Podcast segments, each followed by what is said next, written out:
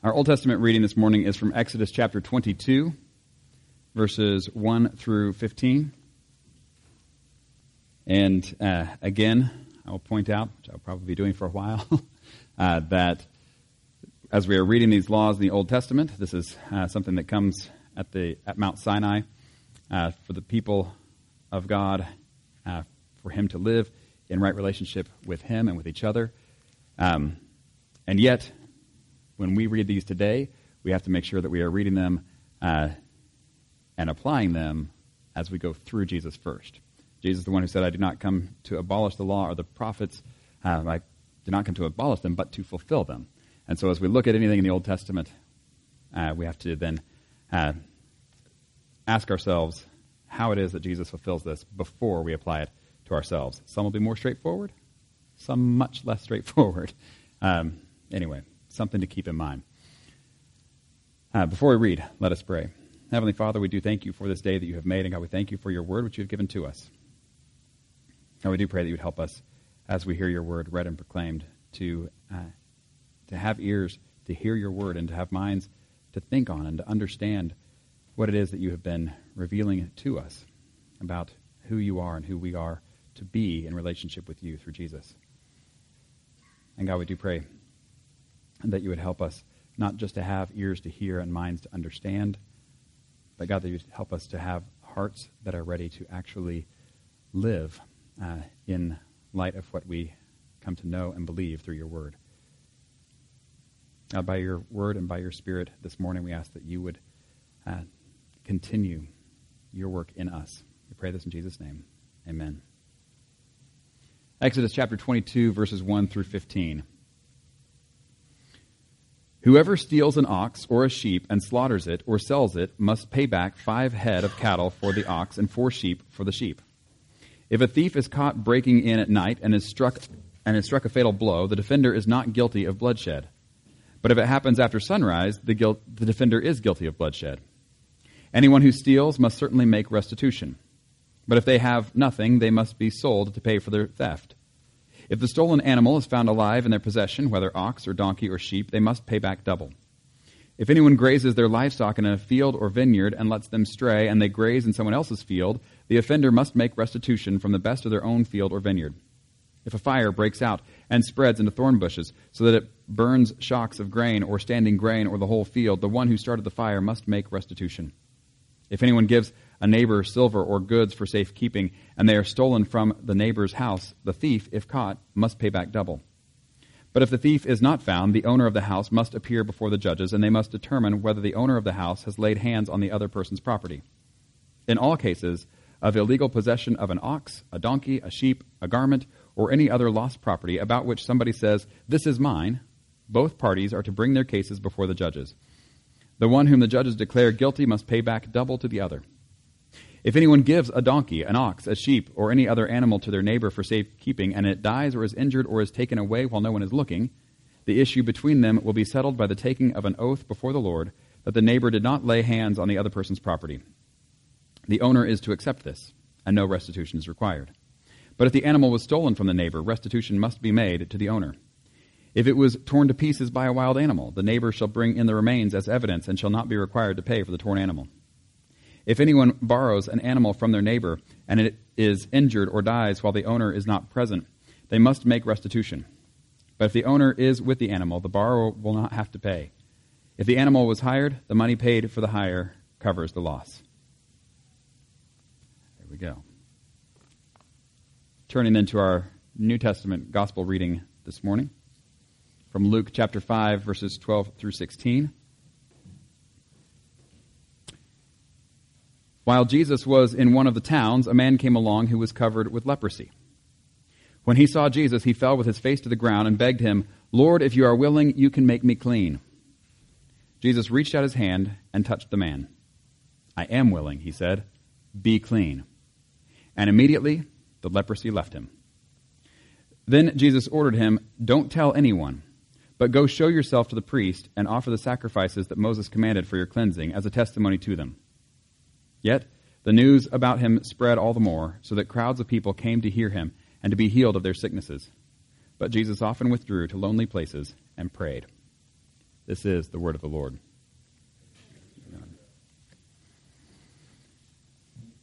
Uh, well, I have some uh, good news this morning as we are uh, continuing our ser- series on 1 Corinthians, and that is we have uh, finally gotten out of the section dealing with sex. So there you go. That's um, it's probably more a relief to me than to you, but anyway. Uh, and the section we are now entering into, and when I talk about these sections of 1 Corinthians, I don't know if you recall, the way that the book of 1 Corinthians is kind of structured and set up is that Paul is taking these various issues that are facing the church in Corinth, and he's saying, okay, here's the problem you're facing. Here's the problem that you're having in your church. Uh, ways in which your church is looking more like the Corinthian culture than it is like the body of Jesus Christ. And so this is the problem. How, what do we do about that? And then what does he do about it? Is he looks at that through uh, the gospel and says, okay, how do we apply the gospel to this situation? What would that look like? And uh, and so we've gone through several uh, sections so far, and we're entering this one that has to do with uh, food sacrificed to idols. So, I know. Already, you hear that and you're like, okay, don't sacrifice foods to idols. Got it. Let's go home. Um, like I don't. I once heard uh, somebody tell me that they, um, their doctor said that they were allowed. There was a special diet kind of thing, and he said, uh, "My doctor says that I can eat as many sweet potatoes as I want before eight o'clock in the morning." And I said, "I already do that." Not a problem. I don't want to eat any of those at all uh, before eight in the morning. Anyway, um, and we might have that same reaction here when, oh, don't sacrifice food to idols? Not a problem. Or don't eat food sacrificed to idols? Not a problem. I already don't do that. We're good. Let's go. However, this actually is going to take, um, it's a pretty decent sized section where Paul has to come back around again and again on the same issue because of the way that this issue isn't just about this issue. and so if we think it's only about food sacrificed to idols, we miss the whole point. So, we're going to uh, read this, talk about it. Uh, hopefully, you'll see what I'm saying there. This is 1 Corinthians chapter 8, verses uh, 1 through 13. He says, Now, about food sacrificed to idols. We know that we all possess knowledge, but knowledge puffs up, while love builds up. Those who think they know something do not yet know as they ought to know. But whoever loves God is known by God. So then, about eating food sacrificed to idols.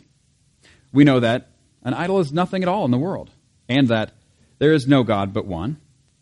For even if there are so called gods, whether in heaven or on earth, indeed there are many gods and many lords, yet for us there is but one God, the Father, from whom all things came and for whom we live.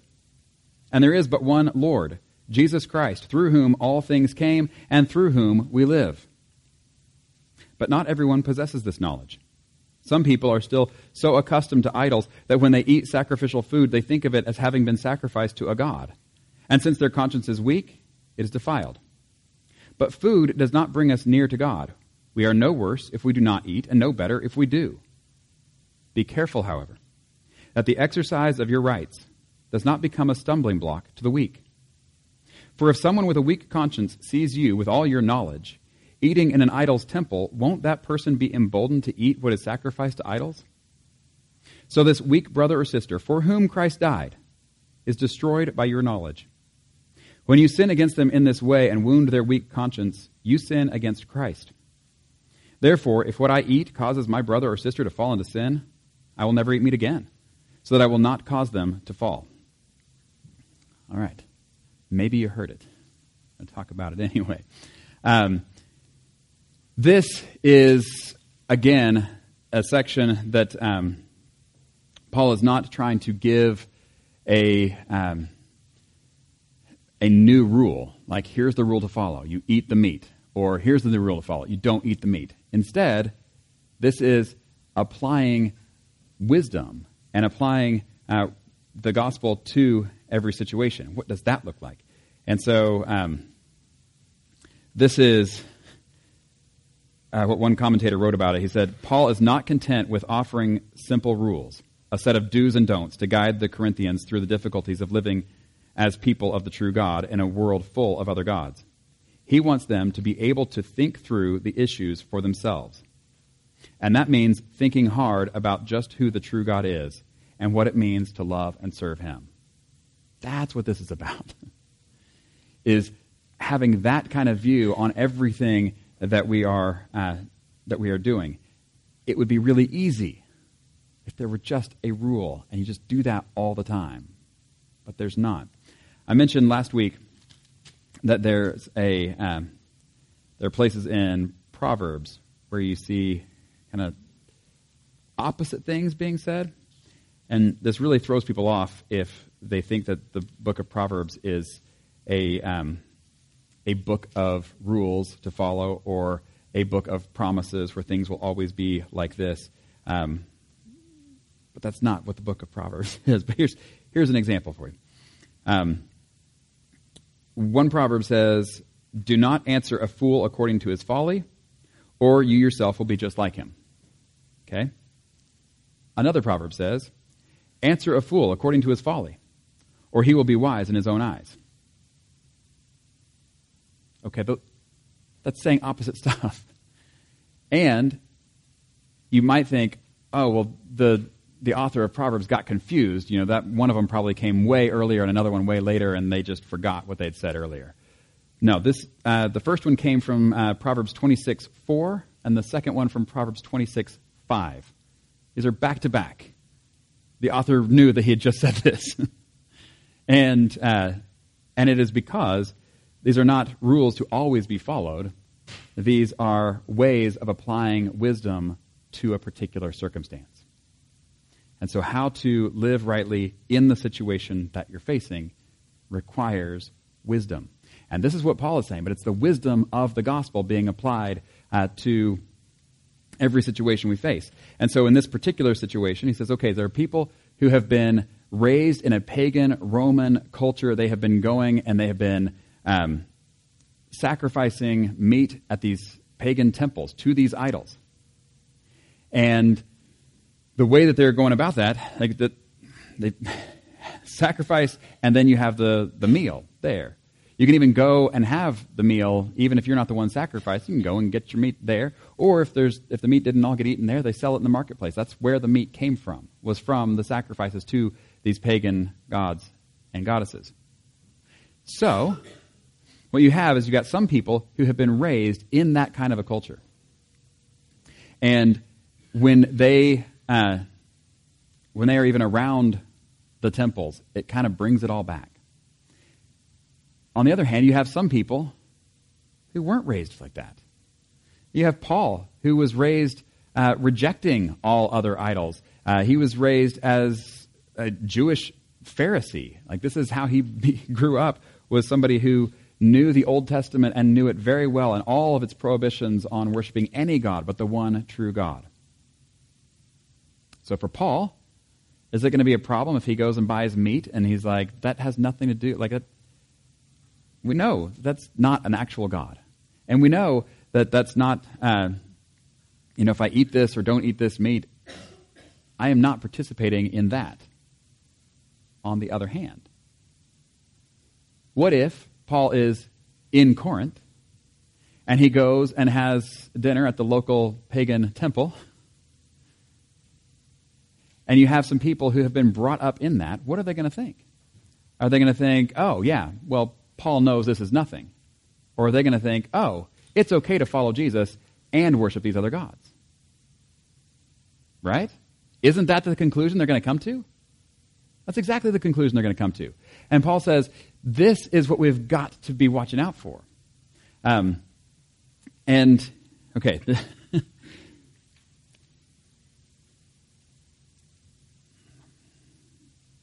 he starts this section by saying, you know, we know that we all possess knowledge, but knowledge puffs up while love builds up.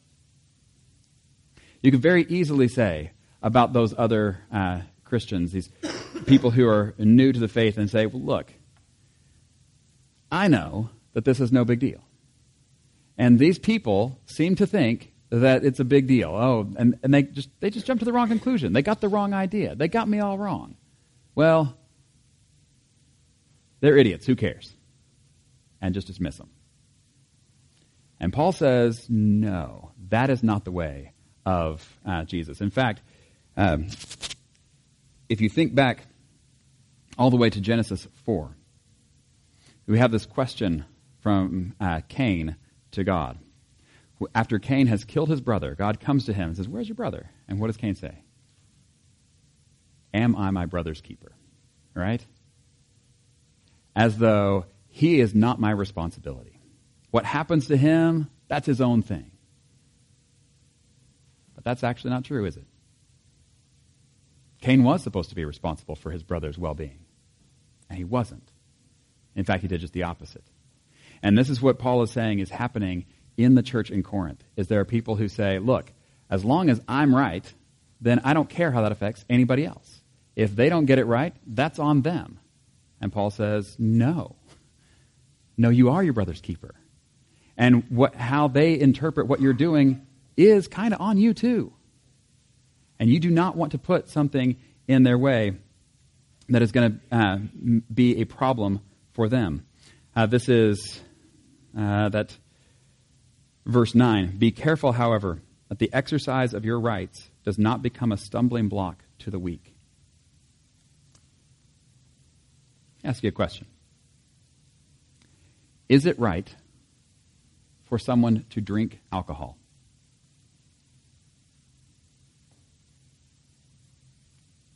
It depends, doesn't it?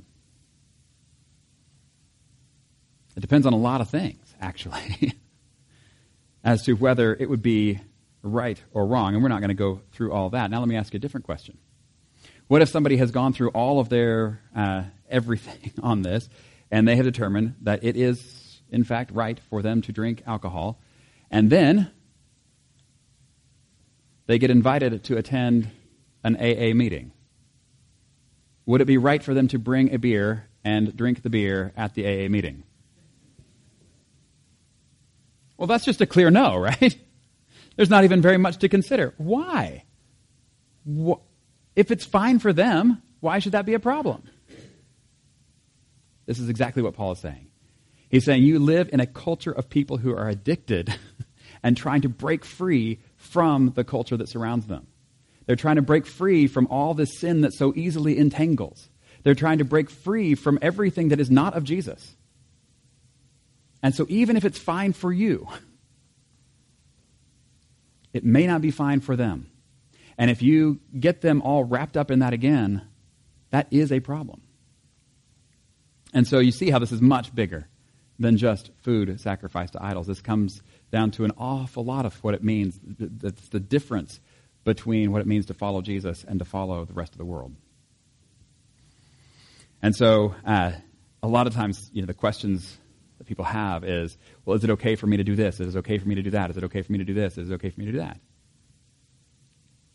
And it's amazing how often we ask this question only with a view me.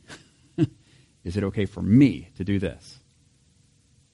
And of course, we got to be asking, well, how does that affect your relationship with God? Is that something that brings you closer to Him, or is that something that takes you farther away from Him? Because that's going to be uh, a helpful way of thinking about things, rather than just a one size fits all rule. You everybody does this, everybody doesn't do that. On the other hand, that's not the only question, is it? Is this something that brings you closer to God or not? We also have to be asking the question: Is this something that takes the people around you and brings them closer to God or takes them farther away from God. And so you say, well, here's something that, you know, it's kind of neutral, doesn't bring me closer, doesn't take me away. On the other hand, there are people around me that this may be taking farther away from Jesus. Well, you could say then the rule is don't do it. Or you could say, well, who do you love more? What do you love more? Is it your own rights? Or is it your neighbor?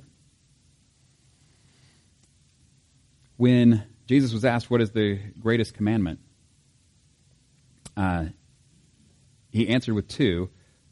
So the first and greatest commandment is this love the Lord your God with all your heart, soul, mind, and strength.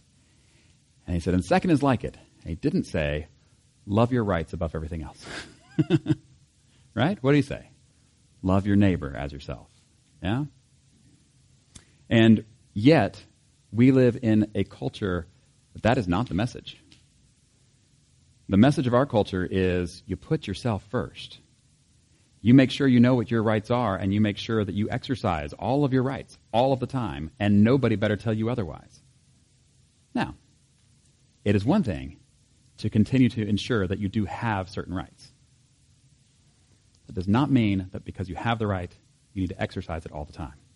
In fact, there may very well be times where you absolutely have the right to do something, and yet you absolutely should not do that as a Christian for the love of your neighbor.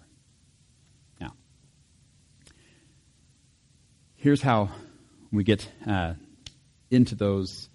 Uh, I, well, how we determine which things are which in that way. As we mentioned, it's all about this application of the gospel. So what we have to keep coming back to is not what is the rule, but who is God and who are we in Him. That's the question. And so this is uh, one of the things that Paul even says, uh, talking about you know what the knowledge they have. Oh, there's an idol's nothing. There's no God but one. And he's like, yeah, that's right. Um, in fact, verse six says this. Yet says, yet for us there is but one God, the Father, from whom all things came and for whom we live. And there is but one Lord, Jesus Christ, through whom all things came and through whom we live. Now think about that.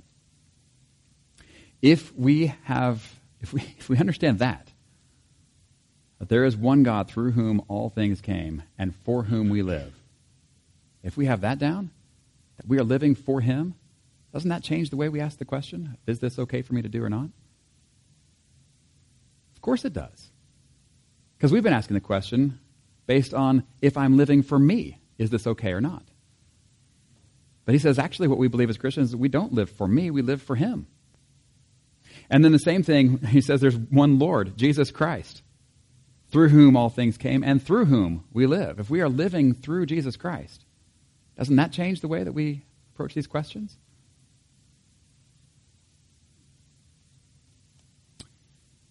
Verse 7 But not everyone possesses this knowledge. Some people are still so accustomed to idols that when they eat sacrificial food, they think of it as having been sacrificed to a God. Since their conscience is weak, it is defiled. Conscience can be a good guide, but consciences are not a reliable guide all the time, are they? It is uh, like um, person put it a, a compass. Uh, be a very helpful instrument in finding north, and by that, know which way to go wherever it is you're trying to go. But he says, um, the human conscience, like a compass, is a sensitive instrument, and it can easily malfunction. Again, it often can't tell the difference between social custom, the way things are done, in this town, in this country, this college, this family, and actual issues of right and wrong. And this, of course, is exactly what Paul says in, um, in chapter 4 of 1 Corinthians when he was talking about his own conscience and saying, You know, I care very little if I'm judged by you or by any human court. Indeed, I do not even judge myself. He says, My conscience is clear, but that does not make me innocent. Isn't that interesting? Saying, I, I have a clear conscience. I don't even know of anything that I'm doing that is wrong. And yet I know that just because my conscience says it's right doesn't mean it's right. I recognize that that still may be um, a faulty instrument. This is where we need each other. But in, uh, I have verse 7 where he says, Not everyone possesses this knowledge. This means there is education that is required, but, as he said in verse 1, we know that we, you know, we all possess knowledge, but while knowledge puffs, knowledge puffs up, while love builds up. Why does he, why does he even bother saying that? Knowledge puffs up while love builds up. You see a difference between the two? I would hope so. if somebody is uh, is all puffed up with pride, what's that leading to? yeah, like they're puffed up like a balloon that's going to pop. they're puffed up with pride, but they are hollow on the inside. On the other hand, it says love builds up. This is that building up of a creating a firm foundation, and it's like that. Um, you know, Jesus talking about the one who builds his house on the rock. That when the storms of life come, that doesn't fall. It is that sturdy, steady building up, and uh, and so there's a big difference between these two. but he says these two because we are supposed to contrast them and see that one is actually much more important for us than the other. Knowledge love? Which one's more important? After he says knowledge puffs up, but pride build, or but love builds up. Right? Does that mean that knowledge is something we ought to reject? Oh, well then let's not know anything at all, right? That's not it either. We've got to have these in the right order. And here, here's something I think is helpful in this regard. Jack, you want to show the comic we have?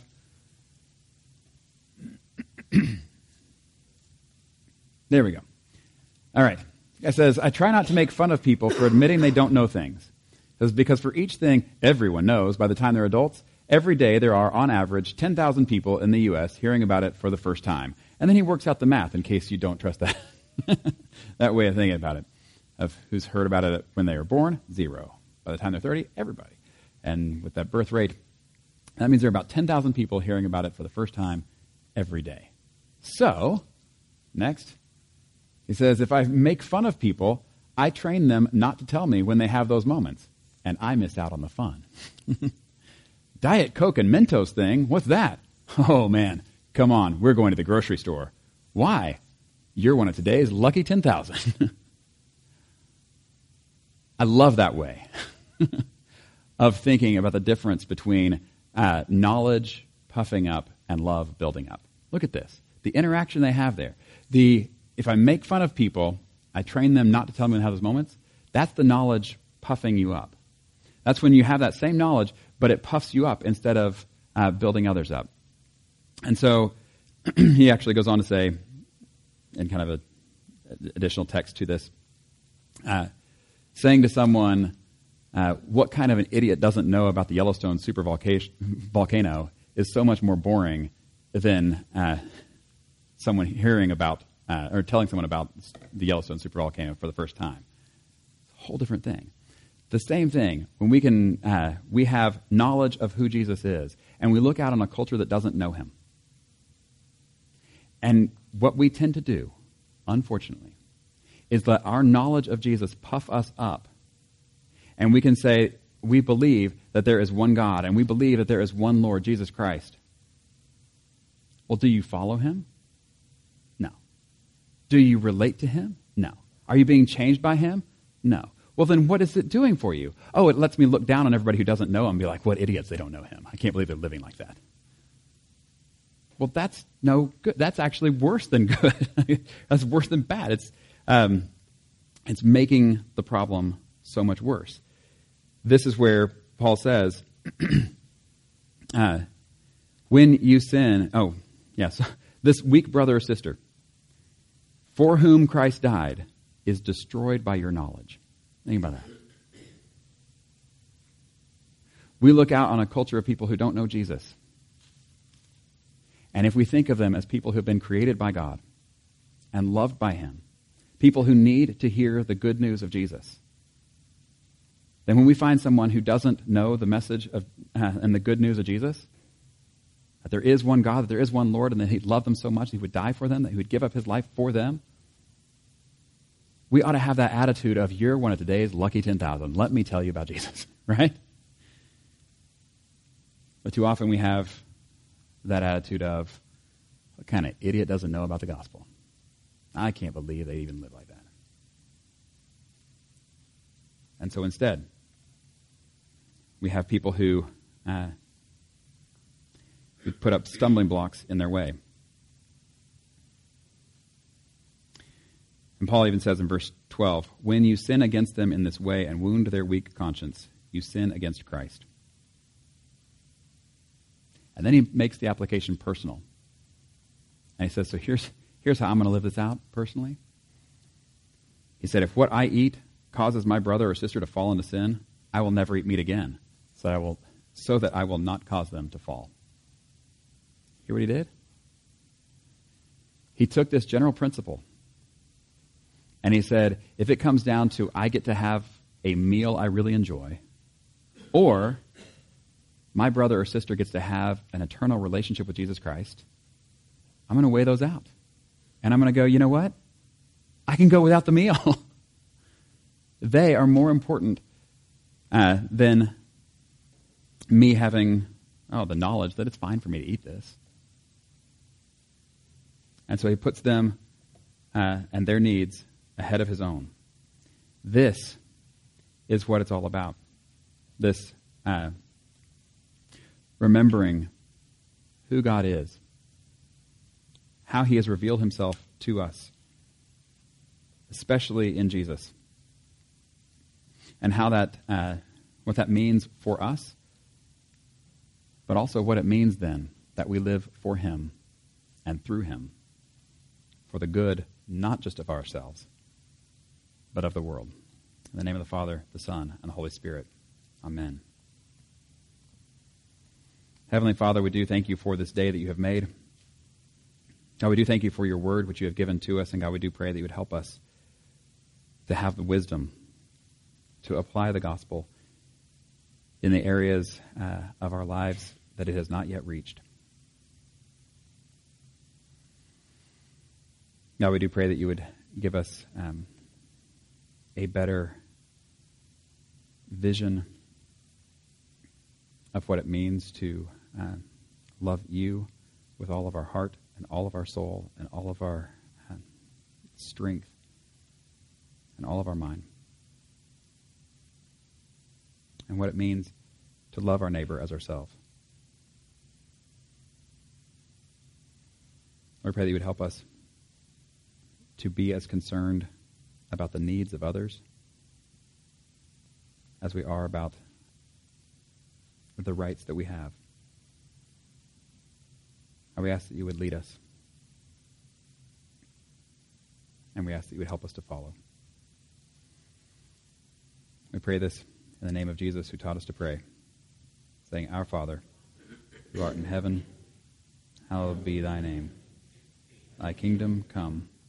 Thy will be done, on earth as it is in heaven. Give us this day our daily bread. Forgive us as we forgive our debtors. Lead us not into temptation. Deliver us from evil. For thine is the kingdom, and the power, and the glory forever. Amen.